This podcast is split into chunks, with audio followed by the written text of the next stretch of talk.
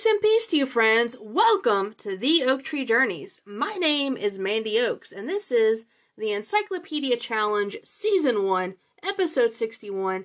Thank you so much for listening. Thank you for my regular listeners. Thank you for my new listeners. I appreciate you all, and I want to wish everyone today a happy Easter.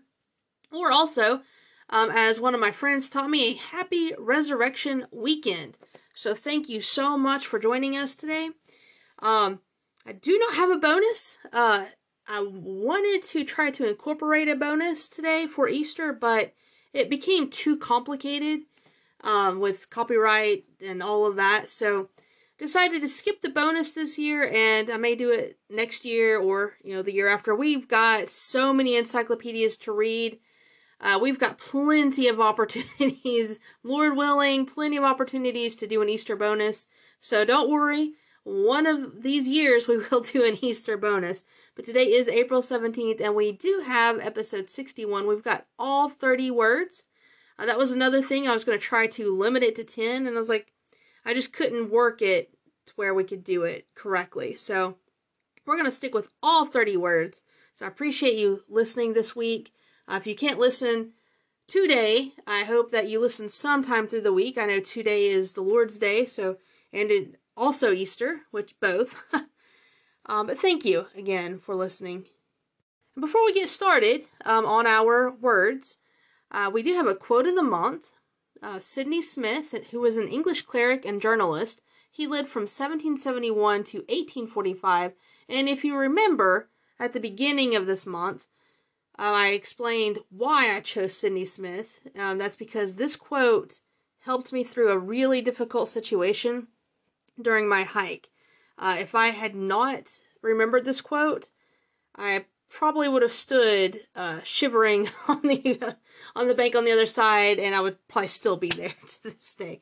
No, I wouldn't still be there. Uh, there are some warmer days, but his quote is The fact is that in order to do anything in this world worth doing, we must not stand shivering on the bank thinking of the cold and the danger, but jump in and scramble through as well as we can.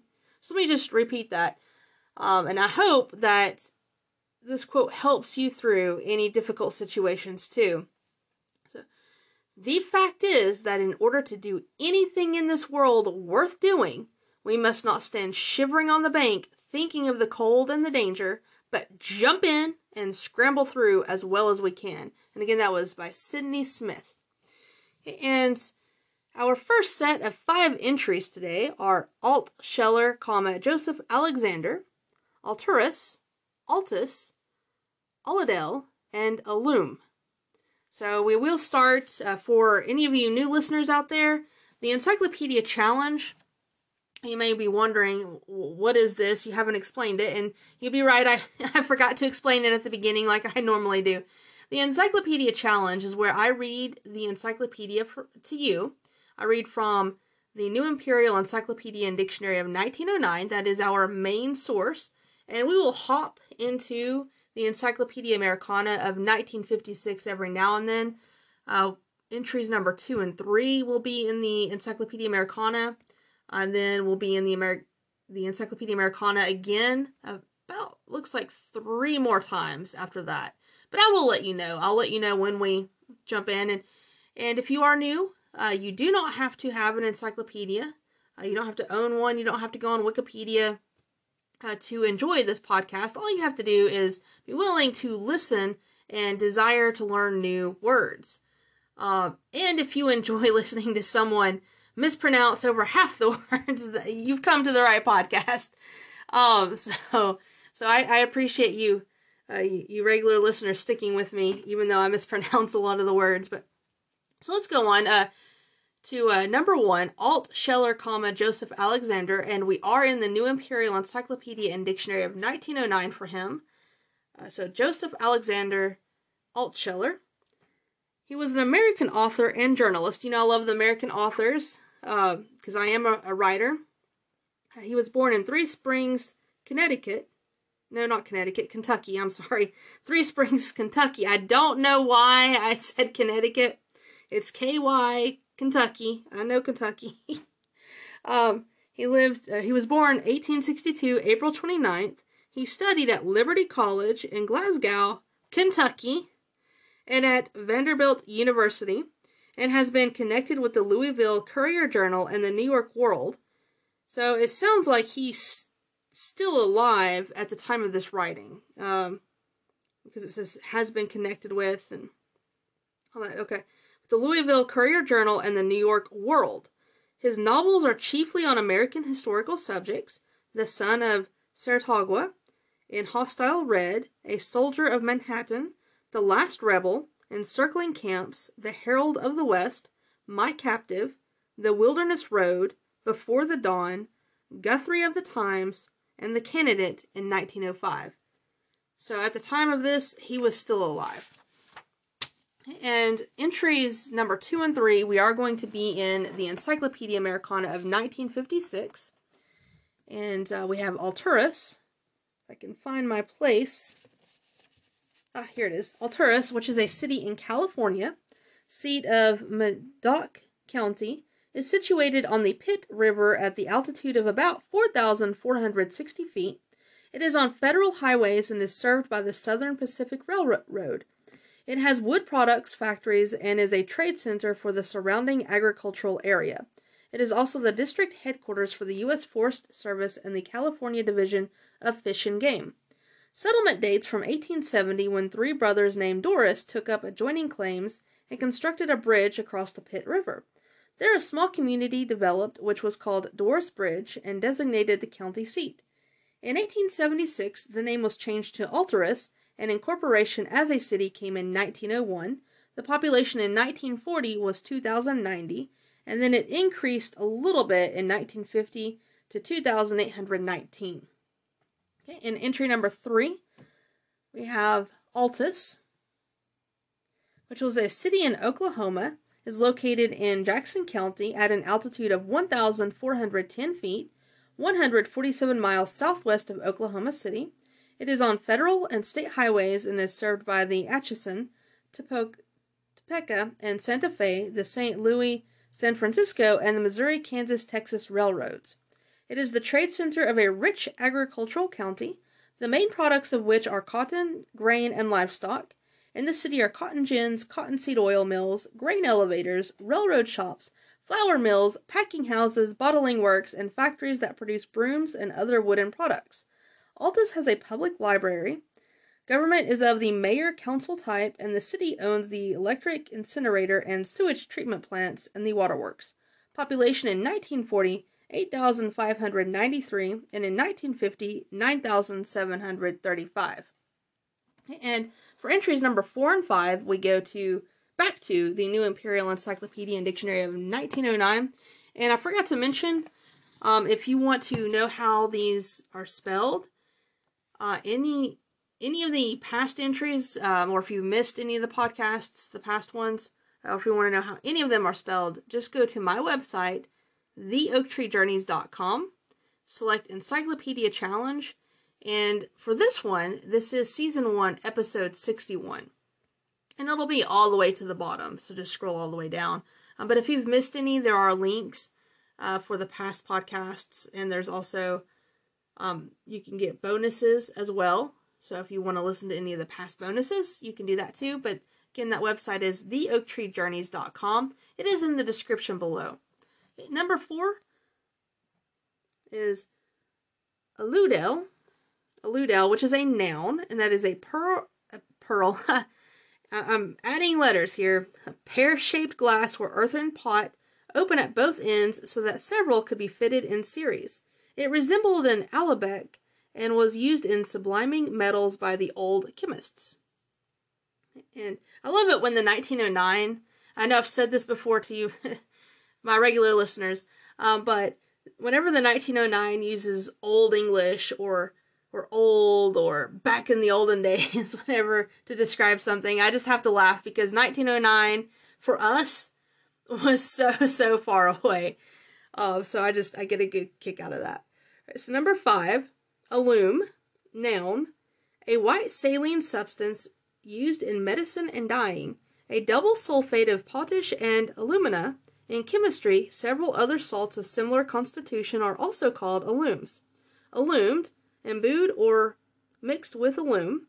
Alumina, noun, or alum, alumine, noun, the clay, loam, or other substance from which alum is obtained. Pure alumina consists of oxygen and the new metal now called aluminum. Aluminum form, oh, and we will get to aluminum. That'll be entry number 10, actually.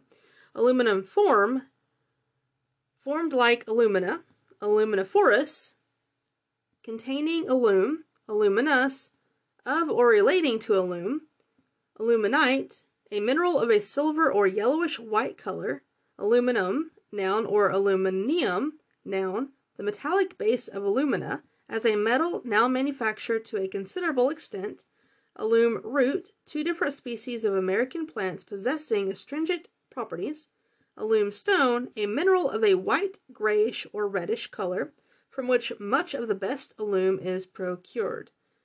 And with that, let's go to break.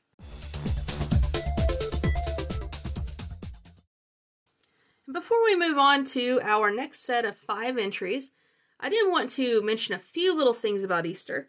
I was looking online at Britannica.com and I found that a rabbit or bunny, because as you you parents know, you're gonna have to play the Easter bunny uh, today. So, or maybe you already did yesterday. Um, I'm I'm playing it too. I made all these Easter baskets. I did it last year too. Um, but I made Easter baskets for um, some of my friends' children and as well as the children at church. But uh, we celebrate the rabbit or bunny. Um, but it's not just uh, the bunny. Um, there are other places that have other animals, uh, such as the cuckoo in Switzerland, the fox in Westphalia, and it looks like that's all they have listed. But if you want to learn uh, more about uh, Easter uh, without having to wait for me next year, uh, just some little fun little facts, I would suggest going to www.britannica.com forward slash topic forward slash Easter dash holiday. The link is in the description below. I just thought it was pretty cool that that the cuckoo and the fox uh, were in other areas and the bunny's just not everywhere. Uh, if you ever watched one of the kids' movies, um, which the name eludes me right now, um, but it's about the holidays, the different holidays. The Easter Bunny's from Australia. So the big old giant Australian Easter Bunny, and I won't do do an accent, um, but I thought that was pretty cool. Uh, it doesn't say if Australia celebrates with an Easter Bunny or not, but just imagine that. Just just imagine for a second telling your children that hey, the cuckoo is going to bring bringing your eggs, or the fox is going to hide your eggs, which I think the fox is pretty cool. Uh, I could see, I could see that, see a fox hiding the eggs, and a, and a cuckoo too. Okay, so let's move on to our next set of five entries. We have alum again, alum bog, alumina, aluminite, and aluminum, as promised, aluminum. and we are strictly in the New Imperial Encyclopedia and Dictionary of 1909 for these next five entries. So we have alum, white saline substance with a sweetish astringent taste, a double salt, composed of potassium sulfate and aluminum sulfate, KL, KAL apostrophe SO4 2 dot 12H2O. It crystallizes in octahedrons or in cubes. Alum is soluble in 18 times its weight of cold water and in its own weight of hot water. The solution thus obtained is strongly acid to color test papers. When heated, the crystals melt in their water of crystallization, and when the water is completely driven off by heat, there is left a spongy white mass called burnt alum or anhydrous alum. Alum is much used as a mordant in dyeing, also in preparation of leather from skins, in medicine as an astringent, in the manufacture of size for paper, and for many other purposes, including the preparation of certain brands of baking powder. And um, speaking of baking powder, I usually search for baking powder without the alum. Um, and I, I, believe they, they just call it aluminum now. So I, I go out of my way to search for baking powder without that in it. Such powders should not be. See, such powders should not be used. See, if I just waited and read that next sentence, um, it is prepared artificially from alum shell, shell, or schist, which consists mainly of clay, aluminum silicate, iron pyrites, pyrites, iron disulfide, and coaly or bituminous matter. When the shell is roasted or exposed to the atmosphere, sulfates of iron and aluminum are formed. These are dissolved out with water. The solution mixed with potassium sulfate or chloride and allowed to crystallize. The product is purified by one or more recrystallizations. The term alum is also applied to a class of salts, constituted like the one described above, but containing any alkali metal, ammonia, or a basic substituted ammonia, such as methylamine. Moreover, the aluminum may be replaced by an equivalent quantity of certain trivalent metals, such as chromium or iron. The resulting compounds resemble potassium alum closely in crystalline form and solubility and have names indicating their composition. Thus, NH4Cr apostrophe SO4 2 dot 12H2O is ammonium chrome alum. So there we go. Everything you wanted to know about alum. And don't buy baking powder with alum or aluminum in it. Uh, even in 1909, they knew that was not good. so, number seven, Alum Bog, Garden of the Lady Alum or Beauty of the Soul. Ooh, that's nice. A domain about four miles from city of Lucknow, India, near the Kanpur Road. It is comprised several buildings, including a palace, a mosque, and an uh, Imambara, or private temple, bounded by a beautiful garden in the middle of a park, and the park enclosed by a wall with corner towers.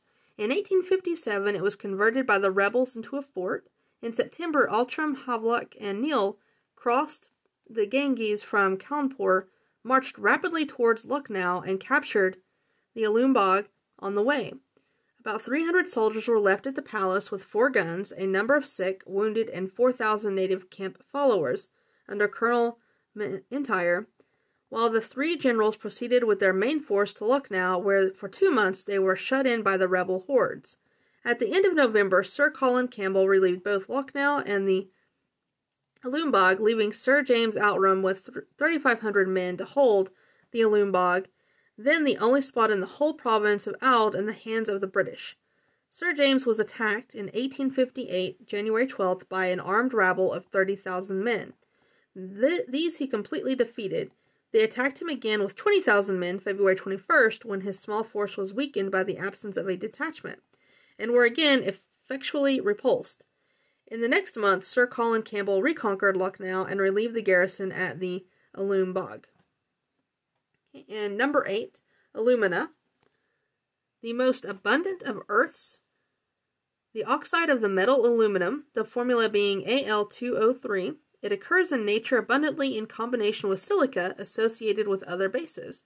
The most familiar of its native compounds is felspar, a silicate of alumina, and potash, K2O7Al2O2 6 SiO2. This is one of the const- constituents of granite and of several other igneous rocks igneous rocks. Certain varieties of these, by exposure to the atmosphere, become completely disintegrated, passing from the state of hard, solid rock, such as we are accustomed to see in building granite, into soft, crumbling, earthy masses.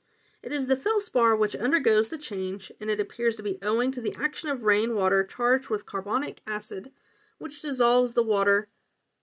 I'm sorry, which dissolves the potash and some of the silica of the felspar, leaving the excess of silica and the alumina still united. By such disintegration, the clays of arable soils are produced. Clay consists of silica and alumina in chemical combination. When pure, when pure, clay is quite white, as in porcelain, porcelain clay derived from colorless felspar. More frequently, clay is red owing to the presence of oxide of iron, which I've got lots of red clay mud here, or black from the diffusion through it of vegetable matter. Alumina is not fusible by forge or furnace heat, but it melts before the oxyhydrogen blowpipe into a clear globule, possessing great hardness. It occurs in nature in a similar state. The more coarsely crystallized specimens form the emery, which is used for polishing. The transparent crystals, when of a blue color, owing to a trace of metallic oxide, constitute the sapphire, and when red, the ruby. Alumina, in common with other sesquioxides, is a feeble base. Almost all the salts which it forms from the acids have a sour taste and an acid action on coloring matter. I wonder who they're getting to taste these things. The hydride oxide or aluminum hydroxide, Al parentheses OH3, is readily formed by adding ammonia water to a solution of an aluminum salt. It easily dissolves in acids, forming aluminum salts, and in alkalis, yielding aluminates as Al parentheses ONA3. It is prepared on a large scale for use in the preparation of aluminum, which we will get to momentarily. And uh, number nine is aluminite. So, aluminite is a mineral having the composition of a hydrous aluminum sulfate, which is Al2O3.SO3 9H2O, occurring in white reniform concretions in beds of clay in Germany, England, and other European countries. It is opaque, of earthy luster and fracture, is soft and light. And number 10, aluminum. And that, that's spelled two different ways. Um, it's spelled the way we, we usually spell it, or aluminium. So it's aluminum or aluminium, which will be on the website. I just have to make a note. I forgot to put aluminium on there. All right, so done. So that way it's it's there on the website. One of the metals in clay, feldspar, slate, and many other minerals. It was discovered by Wohler in 1828. In 1855, the French chemist Deville showed that aluminum could be prepared on a relatively large scale and in a compact form by the action of sodium on aluminum chloride. At present, it is prepared by passing an electric current through a mixture of common salt, alumina, and cryolite sodium aluminum fluoride which is Na3AlF6. At first, the mixture fuses, the object of adding the salt being to facilitate this, then the aluminum materials are de- decomposed, the metal collecting on the bottom of the furnace and the oxygen of the alumina forming carbon monoxide with the carbon electrodes. These latter resemble our lamp rods. From time to time, more alumina is added so that the process is continuous. As the result of this method of manufacture and of cheap electricity, the price of aluminum in Germany in 1900 was about 20 cents per pound, whereas in 1855 it was about okay, get this. So you can go into any grocery store now and just and just grab a roll of aluminum, right? But in 1855, and it doesn't cost that much money. I mean, it depends on the brand. You know, you want to check your brand, but so remember in 1900 it was 20 cents per pound. In 1855, it was $267. $267. Uh, $267. Just let that sink in for just a second. In this country, the prices are usually higher because there is no competition. Under the most favorable circumstances, the cost of production could be reduced to about 4 cents per pound. So, wow. Okay, so let's move on. I'm just, I'm kind of stunned there. Okay. Aluminum is a white metal somewhat resembling silver but possessing a bluish hue, which reminds one of zinc. It is very malleable and ductile. In tenacity, it approaches iron and it takes a high polish.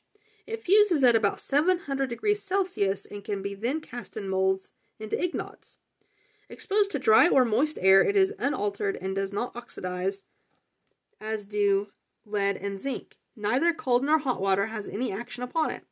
Sulphuretted hydrogen, the gas which so readily tarnishes the silver in households, does not act on aluminum, which is found to preserve its appearance under all ordinary circumstances as perfectly as gold.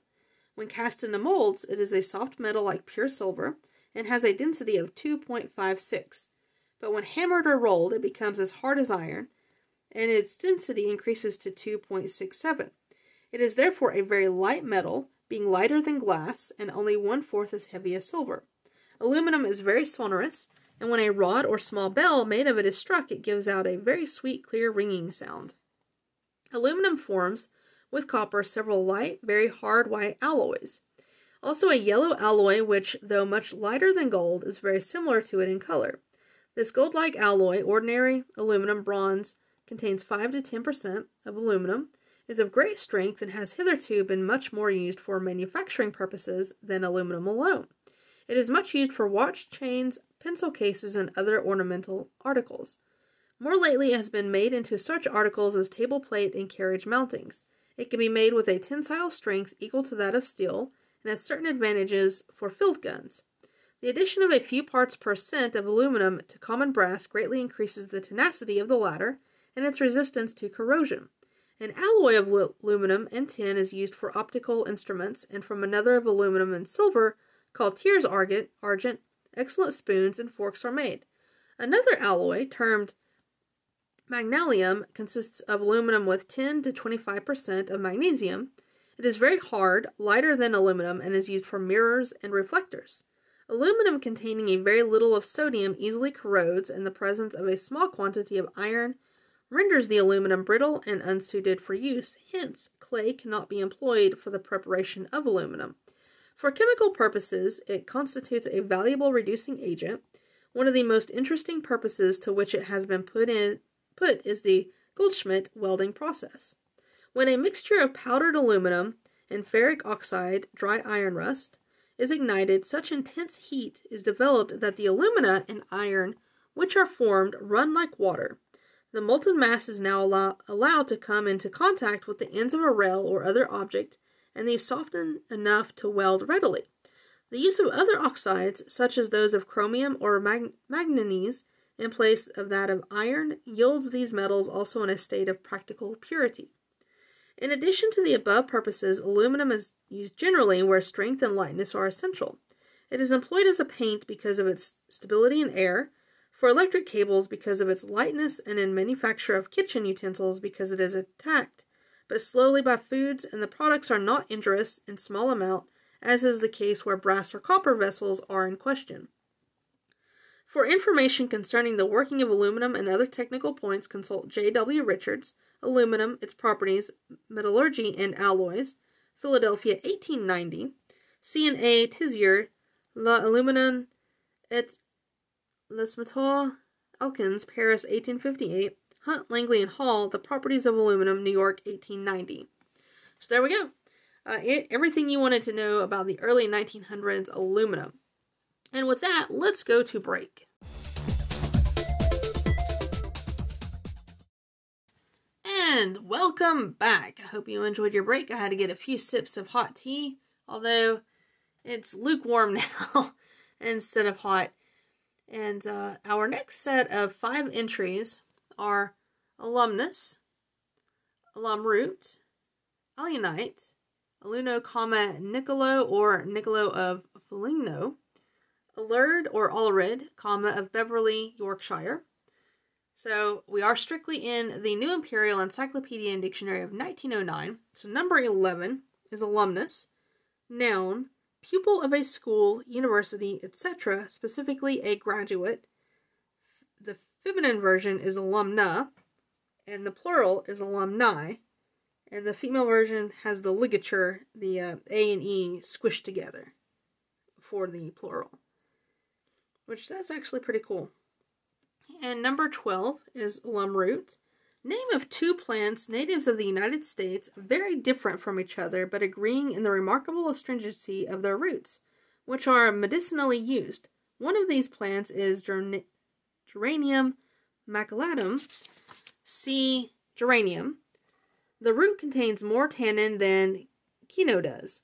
The tincture of is of use in sore throat and ulcerations of the mouth and is also administered in various diseases. The property of astringency belongs in an inferior degree to some other species of geranium and of the kindred genera Erodium and Pelargonium. The other American plant to which the name is given is Heuchera americana, a plant of the natural order Saxifragia, an order in which also astringency is a prevalent property. Okay. Yeah, the sorry, the R is missing in prevalent, so figure that one out. Okay, the genus Heuchera has the calyx five cleft, the petals undivided, five stamens, and the styles remarkably long. H. americana is everywhere covered with a clammy down. The leaves are roundish, lobed, and toothed. The pedun- pedun- peduncles dichotomous and straggling. The root is a powerful styptic and is used to form a wash for wounds and obstinate ulcers. So take that, obstinate ulcers. And number 13, alunite. Alum stone, a mineral hydrated potassium aluminum sulfate found as crystals and massive forming seams in volcanic rocks.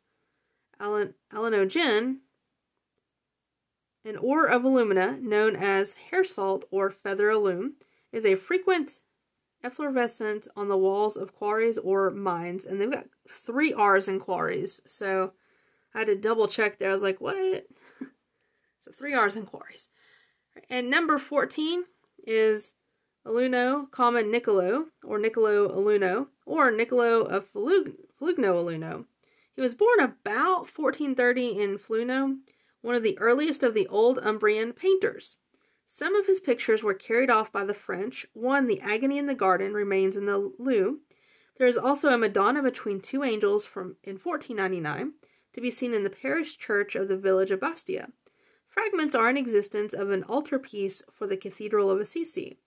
The picture represented a Pieta with two angels bearing torches, and according to Vasari, weeping so naturally that, quote, no one could have painted them better, end quote.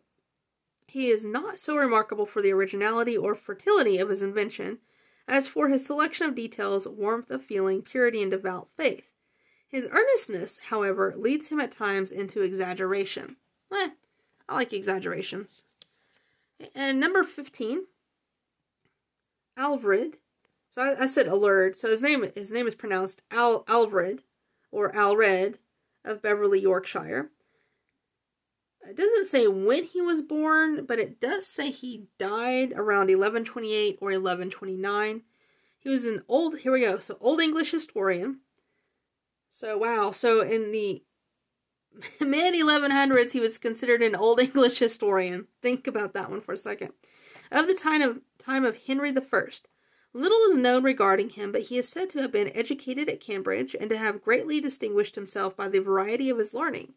It is also stated that he had enriched his mind by travel, both in France and Italy, and that at Rome he became domestic chaplain to Cardinal Ottoboni. His permanent office, however, appears to have been that of canon and treasurer of the Church of St. John in his native town of Beverley, where he wrote his Annals.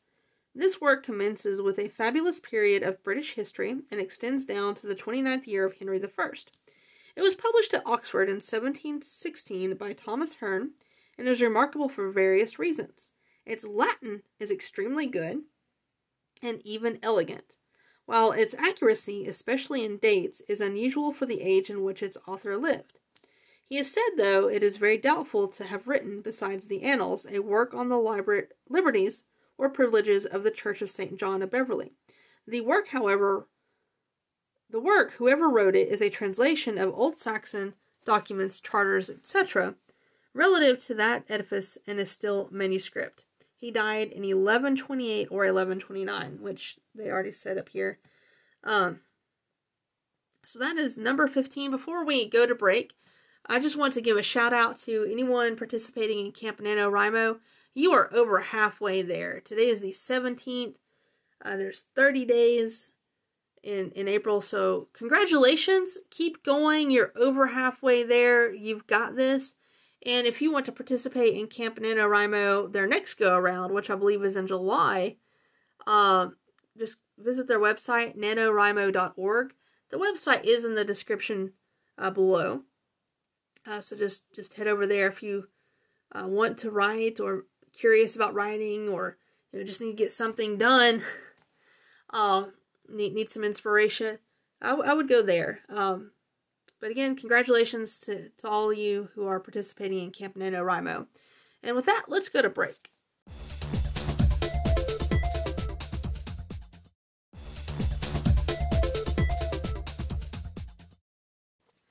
And welcome back. Hope you enjoyed your break. My hot tea is now completely cold. It's cold tea.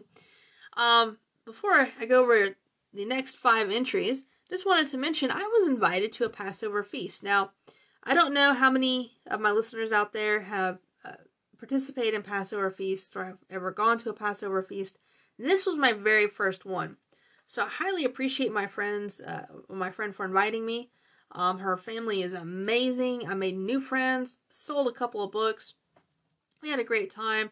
There were a lot, lots of prayers. Uh, I love the symbolism. Um, now, where I go to church, we we celebrate uh, the Lord's Supper or the Communion every single week uh, in remembrance of his sacri- of Jesus' sacrifice, and I love that.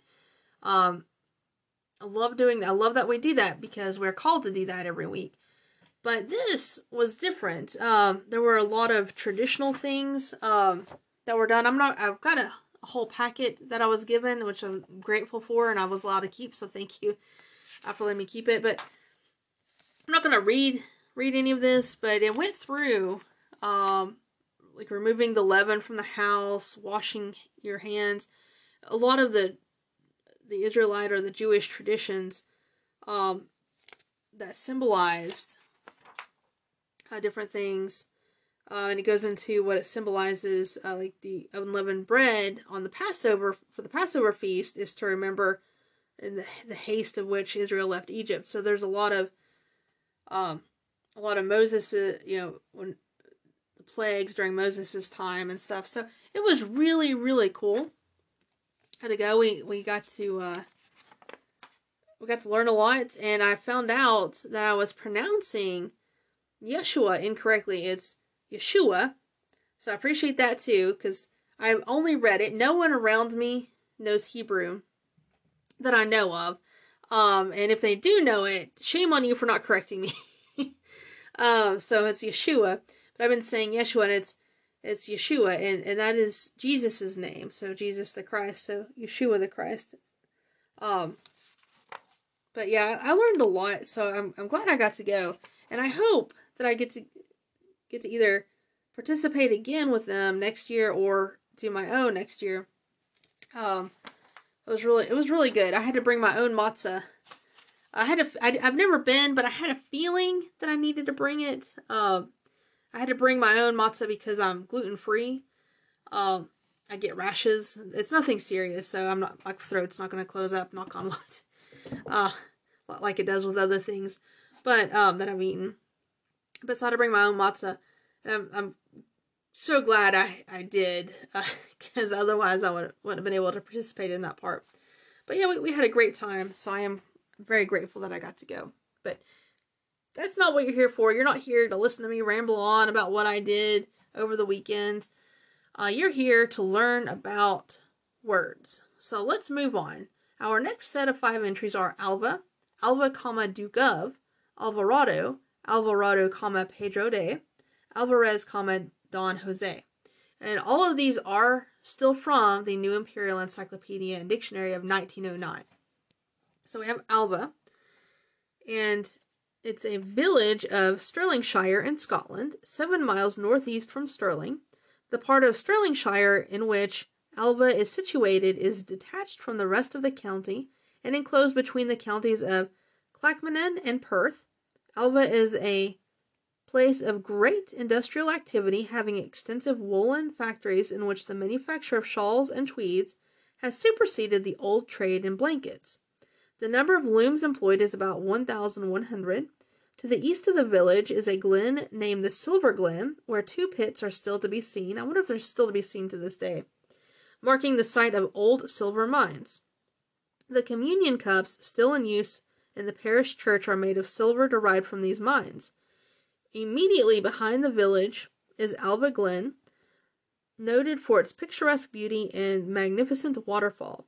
About a mile of the west of the village is Balcorn Glen, also a very romantic spot. Ooh, so for all of you romance people out there, if if this is still in existence, you should check out Alva in Balcorn Glen. So the population in 1897 was estimated to be about 6,500. And number 17, Alba, comma Dugov, it just says see Alba. So we've already been to the ALBAs. So if you super, super curious and want to know, just go to theoaktreejourneys.com, select Encyclopedia Challenge, do a search, uh, type in ALBA, which is Alba, and you can find which episode that is. I, di- I didn't look to see which episode that's in and which which number it's in. So so if you want to re- rehear that, if, if you're my regular listener, you can, or if you are new here, you just you're just curious, you can listen to that as well. And number 18 is Alvarado. Town of Mexico, Department of Vera- Veracruz on the Gulf of Mexico at the mouth of the river Alvarado, 50 miles southeast from Veracruz. The situation close to a lagoon is unhealthy. A bar at the mouth of the river prevents the entrance of vessels of more than 12 or 13 feet draught, but within the bar the harbor is sheltered from every wind. Great part of the town consists of cane built cottages, roofed with palm leaves. The river has a course of not much more than 100 miles, but collects the waters of an extensive swampy district. Much rice and cacao are produced in the country around Alvarado. The population is 6,000. And number 19, Alvarado, Pedro de, or Pedro de Alvarado. He was a famous companion of Cortes, born Badajoz in Spanish Estremadura towards the close of the 15th century. He died in 1541. In 1517 or 1518, he sailed for the New World, and in the same year was dispatched from Cuba by Velasquez, the governor of that island, to explore under the command of Grijalva the shores of the American continent. The expedition touched at Ocazamil, the Isle of Swallows, and at various places in Yucatan. Ascending also the rivers Tabasco and Banderas, Grijalva was so enchanted with the beauty of the country, its fine cultivation, and the numerous traces of advanced civilization that he named it New Spain. Now, for the first time, the Spaniards heard of the riches of Montezuma and of his vast empire. Alvarado was ordered to return to Cuba and informed Velasquez of the result of the expedition. The sight of the gold which Alvarado brought with him stimulated the covetousness and ambition of Velasquez, who became greatly incensed against Grijalva because the latter had not penetrated further into the new region, and on his return to Cuba deprived him of his command. In 1519, in February, Cortes sailed from Havana solely for the purpose of conquest, with eleven ships containing 508 soldiers and 109 seamen. Alvarado commanded one of these ships, but a storm separating the fleet, he arrived at the rendezvous, Isle of Swallows, three days earlier than the others. Here, the conquest of Mexico was planned by these intrepid adventurers.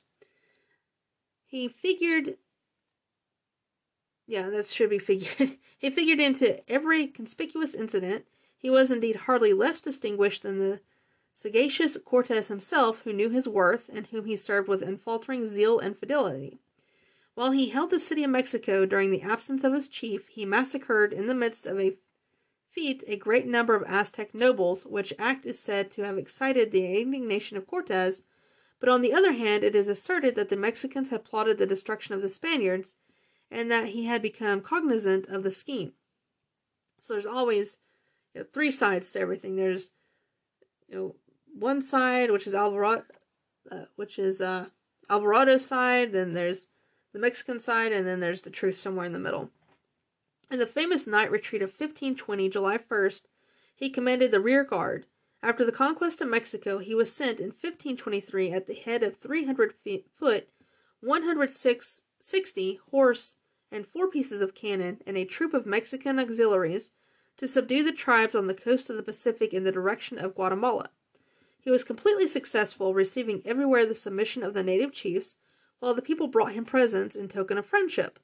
He now returned to Spain, where the Emperor Charles V gave him a splendid reception and appointed him governor of Guatemala.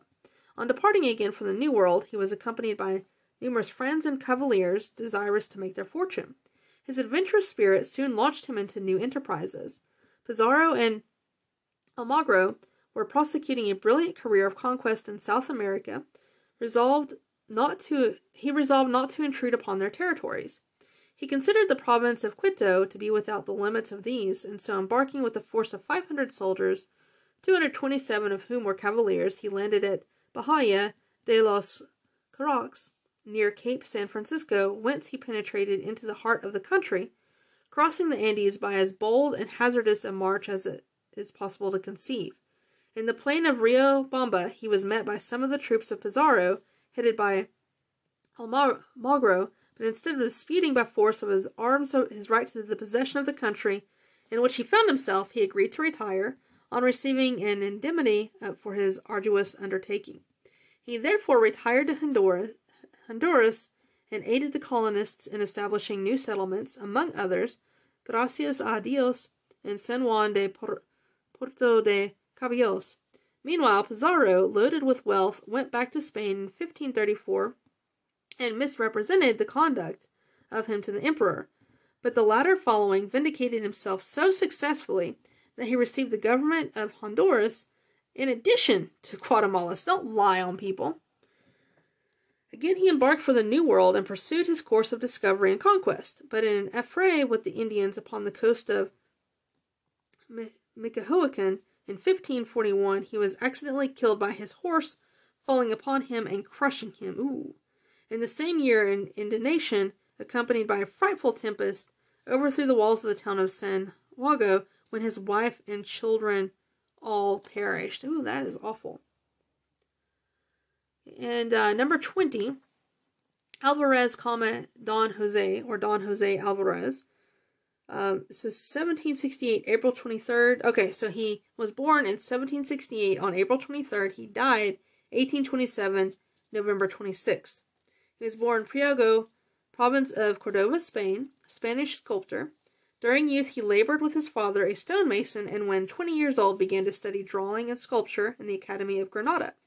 His early essays in sculpture secured for him the patronage of the Bishop of Cordova, and in 1794 he was received into the Academy of San Fernando, where in 1799 he gained the first prize in the first class.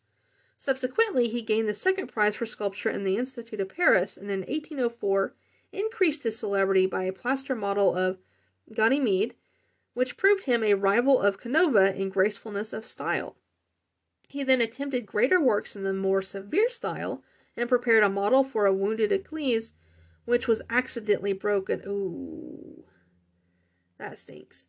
Having removed to Rome, he was employed by Napoleon to design bas reliefs for the Quirinal Palace on Monte Cavallo, but on account of political changes, his works were not allowed to accompany occupy the pa- places for which they had been destined. Ooh, that's ooh. As a as a writer, that that cuts deep. I feel for him. In Rome, where he lived on terms of friendship with Canova and Thorwaldsen, he executed, among other works, his Grupo Colossal de Zaragoza, now in the Royal Museum of Madrid, representing a scene in the defense of Saragossa. This work alone is sufficient to establish his fame. Clearness of design, dignified simplicity in execution, trueness to nature, and deep sentiment mark the sculptures of Alvarez, who next to nature and classical antiquity studied the works of Michelangelo. He died in Madrid. And with that, let's go to break. And I need to get some hot tea this time.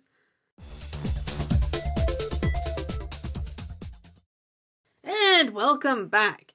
I did grab some hot tea. Not sure how long it's going to remain hot, but at least I was able to take a few sips while it was hot.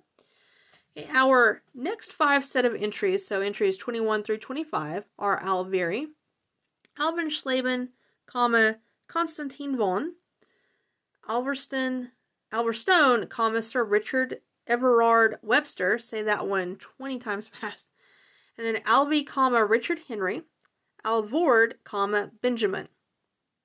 So we begin with the New Imperial Encyclopedia and Dictionary of 1909, and this time we will be switching over to the Encyclopedia Americana of 1956.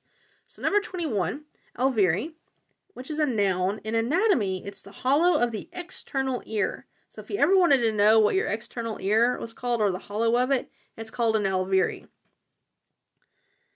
Al- alveolar or alveolari, containing sockets.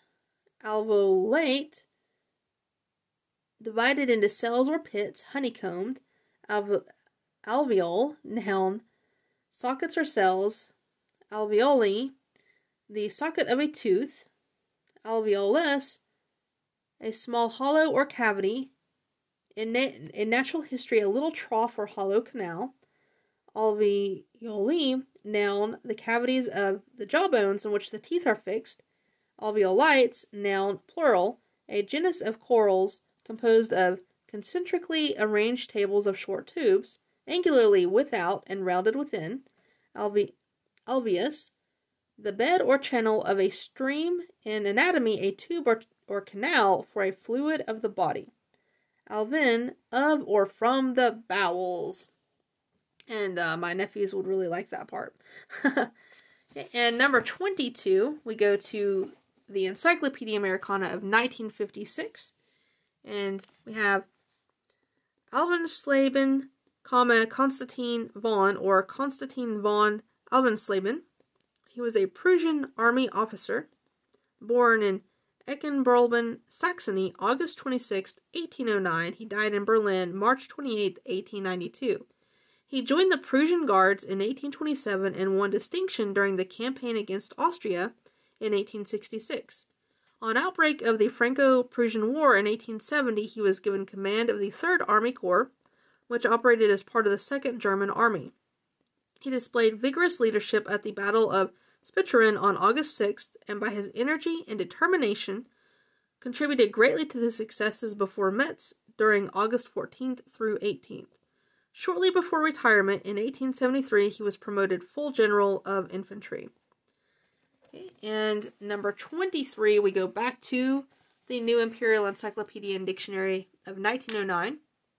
We have Alverstone, comma, Sir Richard Everard Webster, and or Sir Richard Everard Webster Alverstone. He was a first baron he was British Lord Chief Justice, born 1842, December 22nd. He was educated at King's College, the Charterhouse Schools, and Trinity College, Cambridge. In 1868, he was called to the bar and became QC 10 years after. He was appointed Attorney General in 1885, June, in the Conservative government, and in spite of the fact that he never held the position of Solicitor General and did not at the time occupy a seat in Parliament, he was elected for Launceston in the following month and later exchanged his seat for the Isle of Wight, which he continued to represent until his elevation to the House of Lords. Except under the brief Gladstone administration of 1886, the Gladstone Rosebery cabinet of 1892 to 1895, Sir Richard Webster was Attorney General from 1885 to 1899. In 1893, he represented Great Britain in the Bering Sea arbitration, or Bering, I'm sorry, Bering Sea arbitration, and five years later, he discharged the same function in the manner in, in the matter of the boundary between British Guiana and Venezuela. In 1899, he succeeded Sir Nathaniel Lindley as Master of the Rolls, at the same time being raised to the peerage as Baron Alverstone. In October of the same year, he was elevated to the office of Lord Chief Justice upon the death of Lord Russell of Killowen. And number 25, and we are still in the New Imperial Encyclopedia and Dictionary of 1909, we have Alver, comma, Richard Henry, or Richard Henry Alvey. He was an American jurist, not journalist, but jurist. He was on the jury born 1826, died 19 he died 1906, September 14th. He was admitted to the bar in 1849, was a member of the Maryland State Constitutional Convention, chief judge of the 4th Judicial Circuit, and a judge of the Maryland Court of Appeals in 1867 to 1883.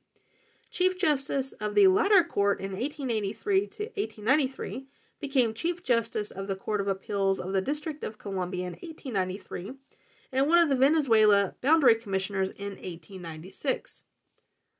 And that's pretty much all they have to say about him. so number 25, Alvord, comma, Benjamin, or Benjamin Alvord. He was an American soldier, born Rutland, Vermont, 1813, August 8th, died 1884, October 17th. He received a military education at West Point, and after serving in the Second Seminole, Seminole War and, the Mex- and in the Mexican War also, was paymaster of the Department of Oregon from 1854 to 1862. He was Brigadier General of Volunteers from 1862 to 1865, retiring from the service in 1881 with the rank of Brigadier General.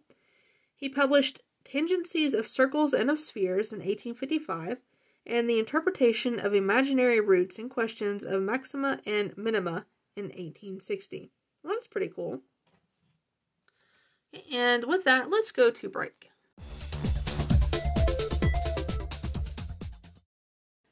And welcome back. Before we go into the last set of five entries, I just want to remind everyone you have until April 24th to use your 20% off code for my Teespring store.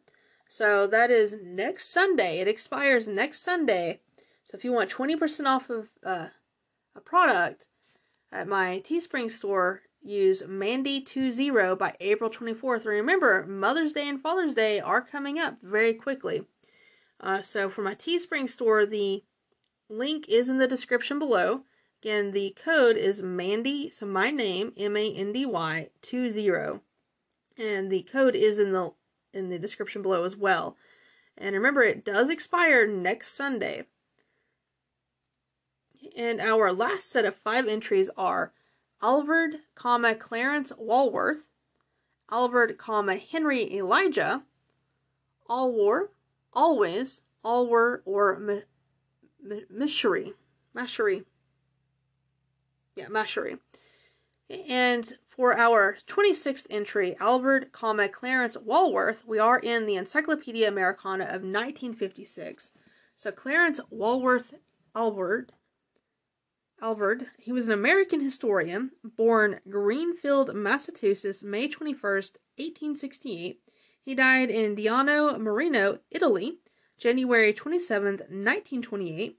He graduated from Williams College in 1891, and in 1901 he joined the faculty of the University of Illinois, where he served as professor of history from 1913 until 1920.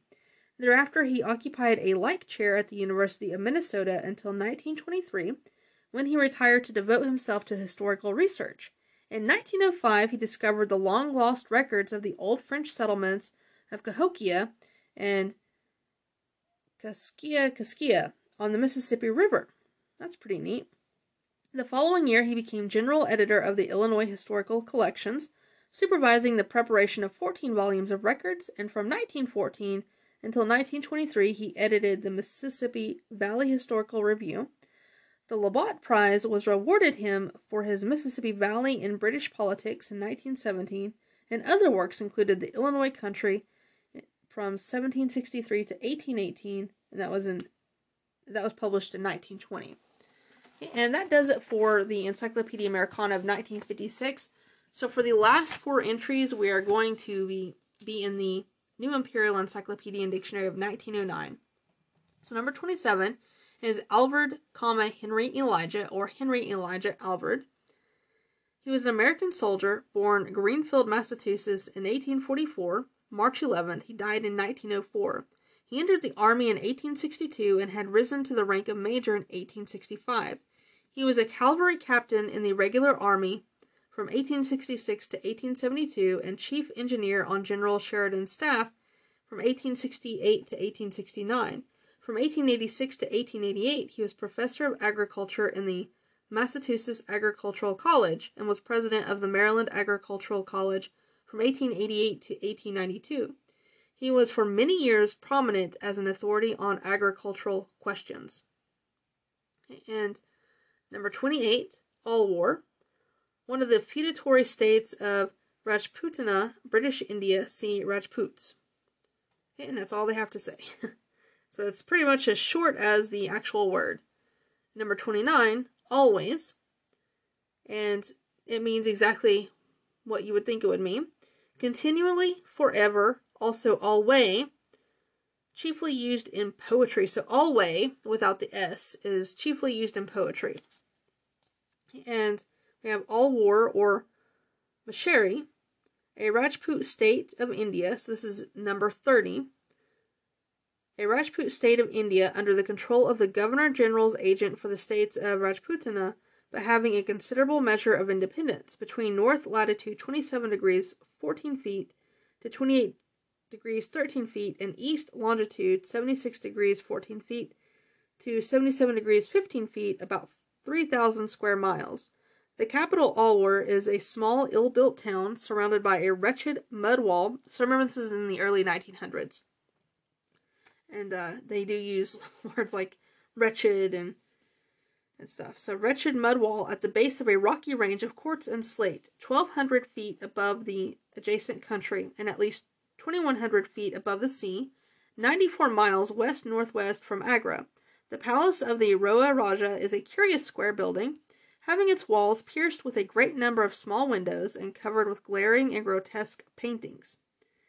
The revenue of the Rao Raja is estimated at about 180,000, I think, pounds the military force of the state amounts to about 8,000 infantry and 4,000 cavalry. The inhabitants, who are called Mwatas, are rude and sav- are a rude and savage race. Okay. In former times, the Mwatas were a predatory tribe, and from the 13th to the 15th century carried their raids even to the gates of Delhi. Population in 1901 is was 828,487. Okay. And that was entry number 30. And uh, before I let you head out uh, to enjoy the Easter egg hunts uh, with your, your kids, I just wanted to read um, a Bible verse. I know this is the time when most people do go to church, uh, so I just wanted to read uh, from Isaiah, Isaiah 53 5. And actually, we'll start with verse uh, 4. So Isaiah 53, verse 4, and uh, this is from the New King James Version. Surely he has borne our griefs and carried our sorrows, yet we esteemed him stricken, smitten by God, and afflicted. But he was wounded for our transgressions, he was bruised for our iniquities. The chastisement for our peace was upon him, and by his stripes we are healed. Now let me go on to verse 6. All we like sheep have gone astray. We have turned every one to his own way, and the Lord has laid on him the iniquity of us all.